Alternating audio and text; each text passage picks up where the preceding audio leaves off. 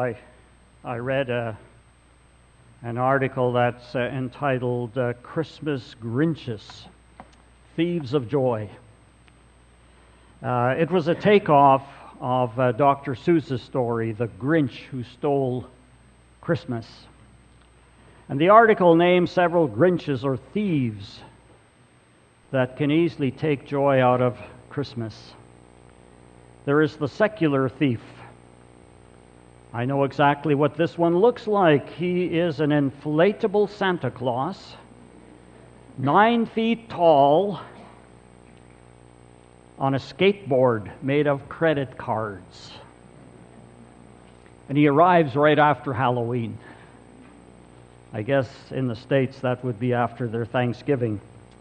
Another Grinch is the spiritual one. This is the one that suggests we should not have a good time at Christmas.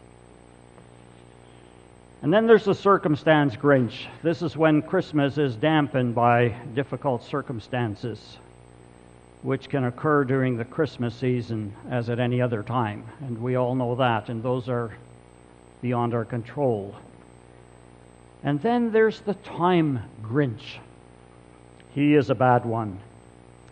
He looks at first like a sort of innocent calendar but if you let him get out of hand, you suddenly look at him one morning and he has dropped all his leaves but one and developed a leering face and two hands that are racing round and round, and he is muttering, tick, tick, tick, tick. That's probably the one that uh, rattles most of us because it's such a busy calendar this time of the year. But I think we all know that it's very easy to be distracted from what Christmas is all about because of all the trimmings.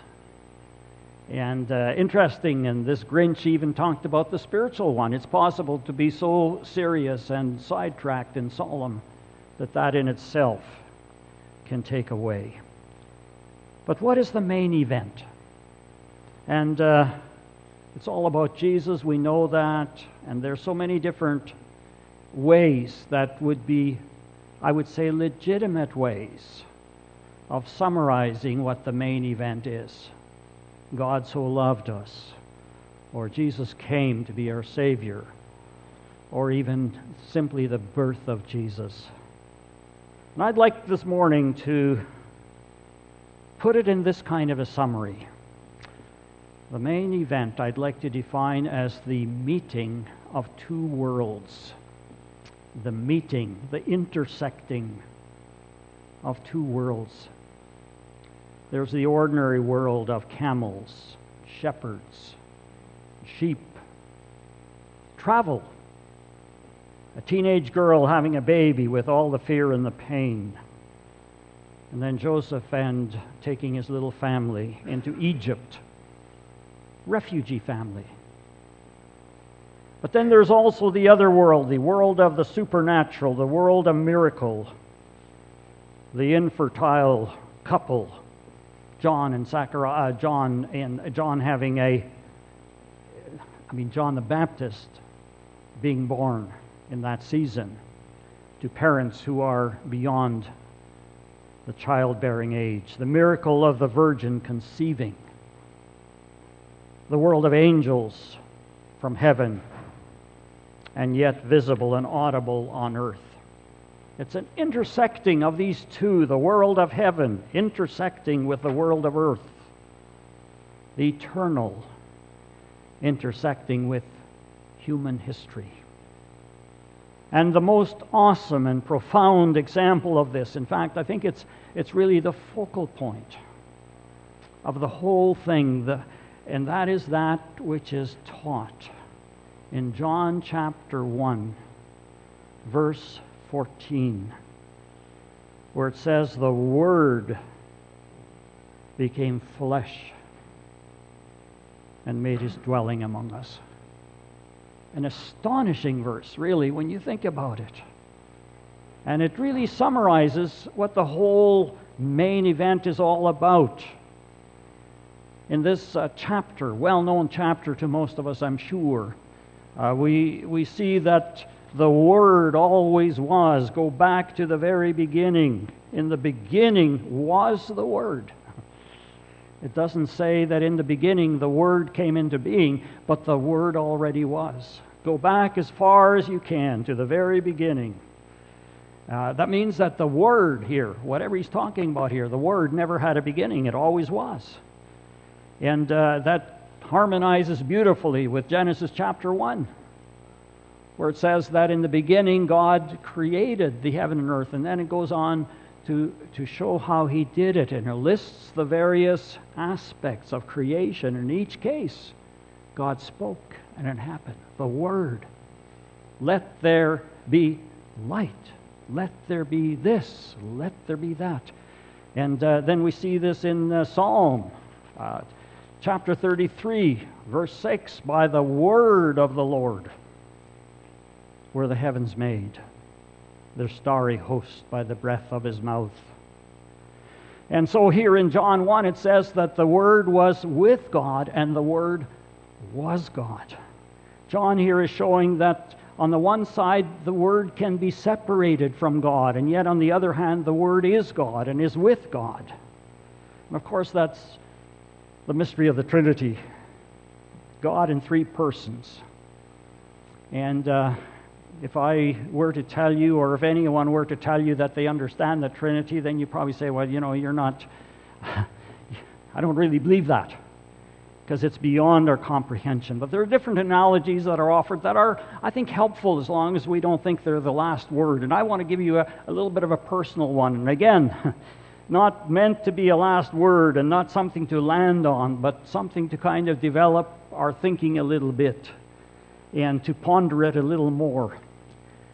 But in uh, 1998, our youngest son, Jonathan, was with an organization called uh, Mercy Ships. It's a Christian organization where uh, they purchased, uh, I think, for you know, goodbye, some of the older ocean liners. And uh, then they make hospitals on these ocean liners, and then they go from different ports where uh, the people really need some medical attention and then they get some medical people to volunteer for a couple of weeks of their time. And so they pull up to those ports and then they process the kind of people that want some help and the ones they're able to help. Well, Jonathan is not a medic, but he went for discipleship training the first uh, year and then he was invited to come back to help them with the discipleship program. But uh, we lived in Winnipeg and uh, they spent, he spent on his ocean liner, most of his time was at the port of South, not just the port, but the tip of South Africa and inland too, of course. And uh, if you are to, if you were to put your thumb on the, on the Winnipeg in the globe and then sort of reach across to where South Africa, the tip of South Africa, I think probably it's about as far away as it can possibly be on the continent or on the, on the, uh, you know, the, the globe, on the world. He was a long ways away, and of course, there were emails, and we really appreciate those. But you know, his mom really needed to hear his voice. There's just something extra when you hear the voice, not just what he's able to put into writing. And so once in a while, there was that phone call. Now, here we are in Winnipeg. We're listening to Jonathan on the phone. It's Jonathan. But is it really Jonathan? Well, yes and no. I mean, Jonathan is in South Africa. If her house were to burn down and that phone were to be destroyed, it wouldn't really affect Jonathan physically. Because Jonathan is in South Africa. And yet, it was clearly Jonathan that was on the phone. And maybe that's a little bit helpful in understanding how God the Father, but God as He expresses Himself, the Word of God, is the Son. Maybe that helps a little bit. But it's, it's a point of interest. And that's what it says here that the Word always was, the Word of God. And all things were created by him. Without him, without the Word, was not anything created that was created. Now look again at verse 14. That voice, that expression of God, the Word of God that always was, had no beginning, ongoing, eternal, but now something that happened in history, in a point of time, something that you could mark on the calendar. The Word became flesh. Astonishing. The Word became flesh. Amazing. And that's what we call the incarnation. God and Jesus becoming man. What does it mean? What are the implications? This morning I want to talk about simply two ideas that are part of what that means. And practical implications. I want to talk about the fact that it means God identifying with us. And secondly, it means God communicating with us identification and what we might call revelation. Identifying that somehow in the person of Jesus, he became one of us, sharing, entering, becoming man, entering into our kind of experience. And, and uh, the word becoming flesh doesn't mean simply his physical body, but more than that. He took on human nature, became a human being. It means he participated in man's creaturely weakness.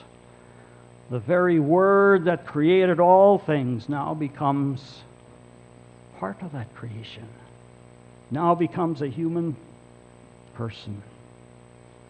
I often refer to the writings of C.S. Lewis. And uh, frankly, if people are considering Christianity, a good place to start is simply to read that little book called Mere Christianity. He doesn't get into the details of whether you should be Anglican or Lutheran or Baptist. He deals with the basics, exactly what it means, what the Christian faith stands for. And in his plain, folksy, British vocabulary, he says the second person in God, the Son, became human himself. Hmm. God became human himself, was born into the world as an actual man a real man of a particular height, with hair of a particular color, speaking a particular language, weighing so many stone, the eternal being who knows everything and who created the whole universe, became not only a man, but before that a baby, and before that a fetus inside a woman's body. If you want to get the hang of it, he says, think how you would like to become a slug or a crab. Yeah, God becoming human. And not only now is he God, but as it says, he is fully human. And then it goes on to say that he dwelt among us, he made his dwelling among us. We dwelt among us and we saw his glory. And uh, some of you have probably encountered this before, but that uh, expression, made his dwelling, could also be translated, he pitched his tent among us. And you've seen that.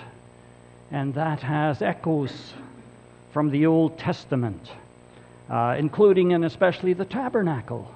Uh, the tabernacle was a tent in the wilderness, and God made his presence there in that tabernacle and his presence known among the people out of the tabernacle. And then later he presenced himself, especially in the temple. And so here the teaching is that God takes up residence in a human person, living among other human persons, but not as a mere observer or a spectator not as a spy who pretends, uh, you know, sort of goes incognito, and maybe a, a Russian spy pretends to be Canadian or whatever. But he was the real thing. Not a pretender, but the real thing. I just read uh, the other day uh, an expression. There was a Roman poet by the name of Terence, and he wrote a line that at one time was famous.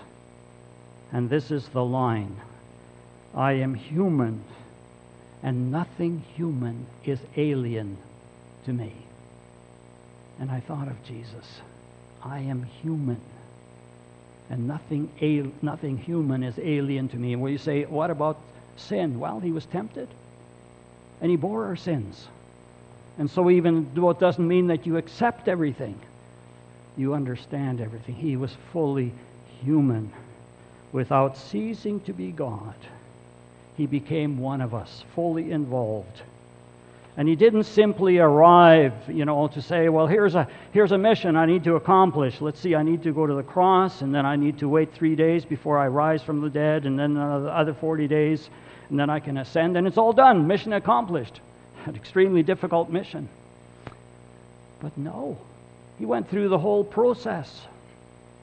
I think there's a lesson there for us in what we might expect as we represent Christ and what we can expect of others. Most people who are atheists don't become committed Christians overnight. There's usually a process. Process for almost everybody.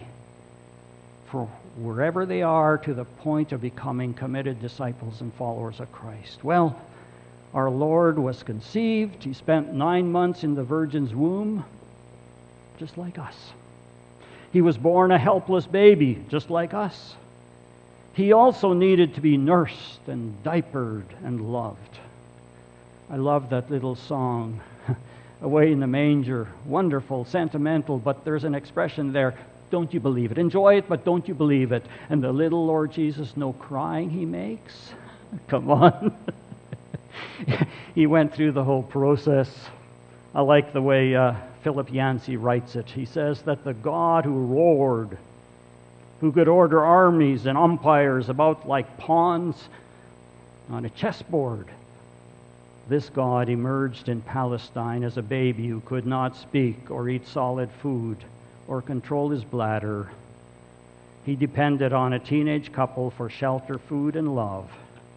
The God who knows no boundaries took on the shocking confines of a baby's skin, the ominous restraints of mortality.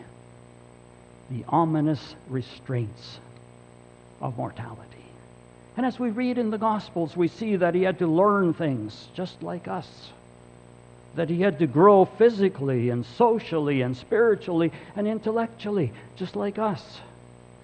And that he was subject to his parents' authority and came under their training and discipline obedient to his earthly legal father and to his mother. And of course, he was tempted, like we are all tempted, yet unlike us without sin. And he entered into life as it is for so many, with its troubles and its trials. Isaiah 53 says he was despised and rejected by men, a man of sorrows and acquainted with grief. Folks, whatever, you whatever you're going through, and whatever we will go through, He's been there. He understands, He's experienced suffering. And it's so relevant today. It always was, but somehow, I guess, with television, we see so much of it now. And, uh, it, you know, you can pick so many examples, but one one of the atrocities that's being reported on regularly now is the persecution of a particular Muslim group in Myanmar. And Friday night, there was a clip that was pretty heart wrenching. It's in the context of Pope, Pope Francis being there with the people. And then there was this picture of a 12 year old orphan girl saying that she no longer feels joyful after Myanmar soldiers slaughtered her whole family. And wouldn't you just love to scoop up that 12 year old and bring her to your own home? And in my case, to be your grandpa, you know. But there's so much horror out there, so much evil. And he identified with all of that. He came into that kind of a world. And he identified even further, without any guilt of his own, he identified in, in a sense where he could bear it, where he could pay the penalty, go to the cross on our behalf, uh, taking the judgment that was ours so that we can be forgiven. God so loved the world, we say, Well, you know, one of the best expressions, one of the strongest evidence of really loving people is entering into their way of life. You know, missionaries understand this. They go to a country and to relate to the people, they start to eat their food, they start to live according to their culture, live in their conditions, enter into their routines. And that's what God did in the person of His Son. He came into our world. He identified with us. He lived our kind of a life, though without sin. He came to be one of us. Swindoll puts it like this He says, Emmanuel, God with us. He who resided in heaven, co equal, co eternal with the Father and the Spirit, willingly descended into our world. He breathed our air, felt our pain, knew our sorrows and died for our sins. I'd say that he entered fully. But what an affirmation that we matter. Is there purpose to living? Does it mean anything to be human, created in the image of God, and our worth so affirmed, so confirmed? God entered into our kind of a life. Identification. But secondly, there's revelation, communication, the Word, the expression of God, the communication of God became flesh. He not only identified, but as he identified, he revealed. Revealed what God is like, revealed what God's will is for our lives. And I think it's fascinating. The original Christmas is just filled with communication from God, the intersecting heaven and earth, communication from God. There's the angel Gabriel speaking, speaking to Zechariah that he and Elizabeth would be the parents of John, the forebearer, forerunner. Gabriel also appearing to Mary, and the wording there in my translation is announcing, announcing, communication, that she will bear Jesus. The angel of the Lord speaking to the shepherds I bring you what? I bring you news, communication.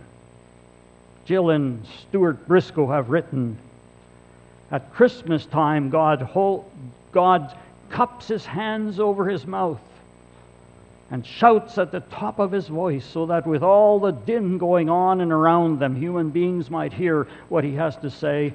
Listen, I've got great news that will bring you glorious joy. Well, he's called the Word. The Word was made flesh. In our experience, words, words communicate. They communicate information, they communicate facts and ideas and concepts, but they also communicate the person. Uh, when you have a meaningful conversation with someone, you hear the words, but you know what? You're not only getting that information like email, as I said about uh, my wife, how she needed to not just see the words, but she needed to hear the sound of the voice. And that's the way it is when you meet with somebody over coffee and it's eyeball to eyeball. Uh, you know, you're not only hearing the content, but you're hearing them. You're hearing something of them, their body language. As we were driving this morning, my, my wife reminded me of how. Uh, I still have a little bit of an old habit, but it was really bad at one time. And that is, as I was preaching in my learning years, I would be sticking my tongue out and sticking my tongue out. I wonder what that communicated emphasis or, I suppose, nervousness. and, and you may find me doing that not when I'm preaching, probably, but in other occasions. But you know, there's more to communication than simply the content of what is coming out. But the words communicate. The whole experience communicates the person. And so when Jesus came into the world, he came as a teacher who communicated through his words the very will of God for his people. But not only that, he also revealed God to us. The text says, We beheld his glory. God's glory is in the display of his person. And then in verse 18 it says that no one has ever seen God, but the Son of God has revealed him. He not only revealed words that convey the ideas and his will, but he revealed God to us, and especially in John 14. And it's that familiar chapter. We're all familiar with the first part of that chapter. In my Father's house are many mansions. And then a few verses down, I am the way, the truth, and the life. But then just after that, Philip, one of the twelve, said to him, Lord, show us the Father, and that will be enough for us. And Jesus answered, Don't you know me, Philip, even after I've been among you such a long time? Anyone who has seen me has seen the Father. In his coming, in identifying, becoming one of us, he expressed, he revealed, he made known, he communicated the person of God to us.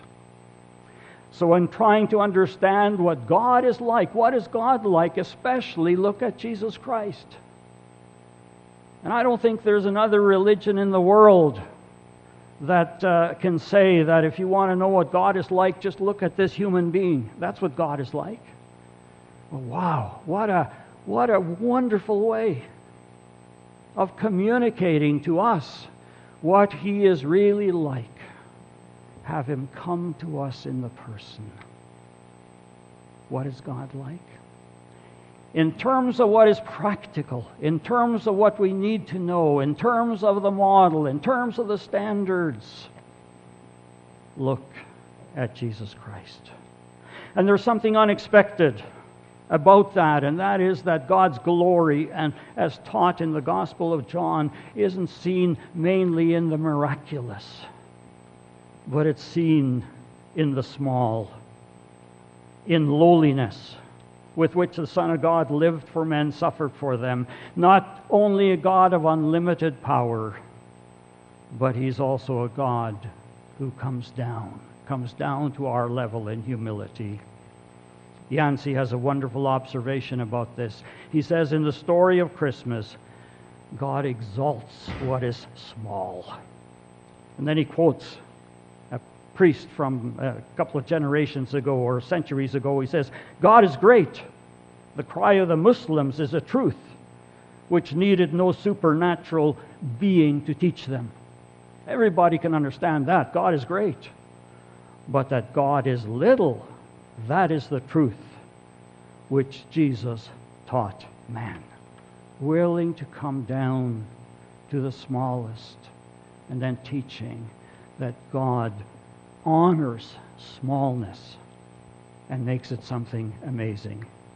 And so the miracle showed the glory of Christ, but in a deeper sense, it is the cross of shame that especially manifests his true glory John 13, 31. Now the Son of Man is glorified, and God is glorified in him.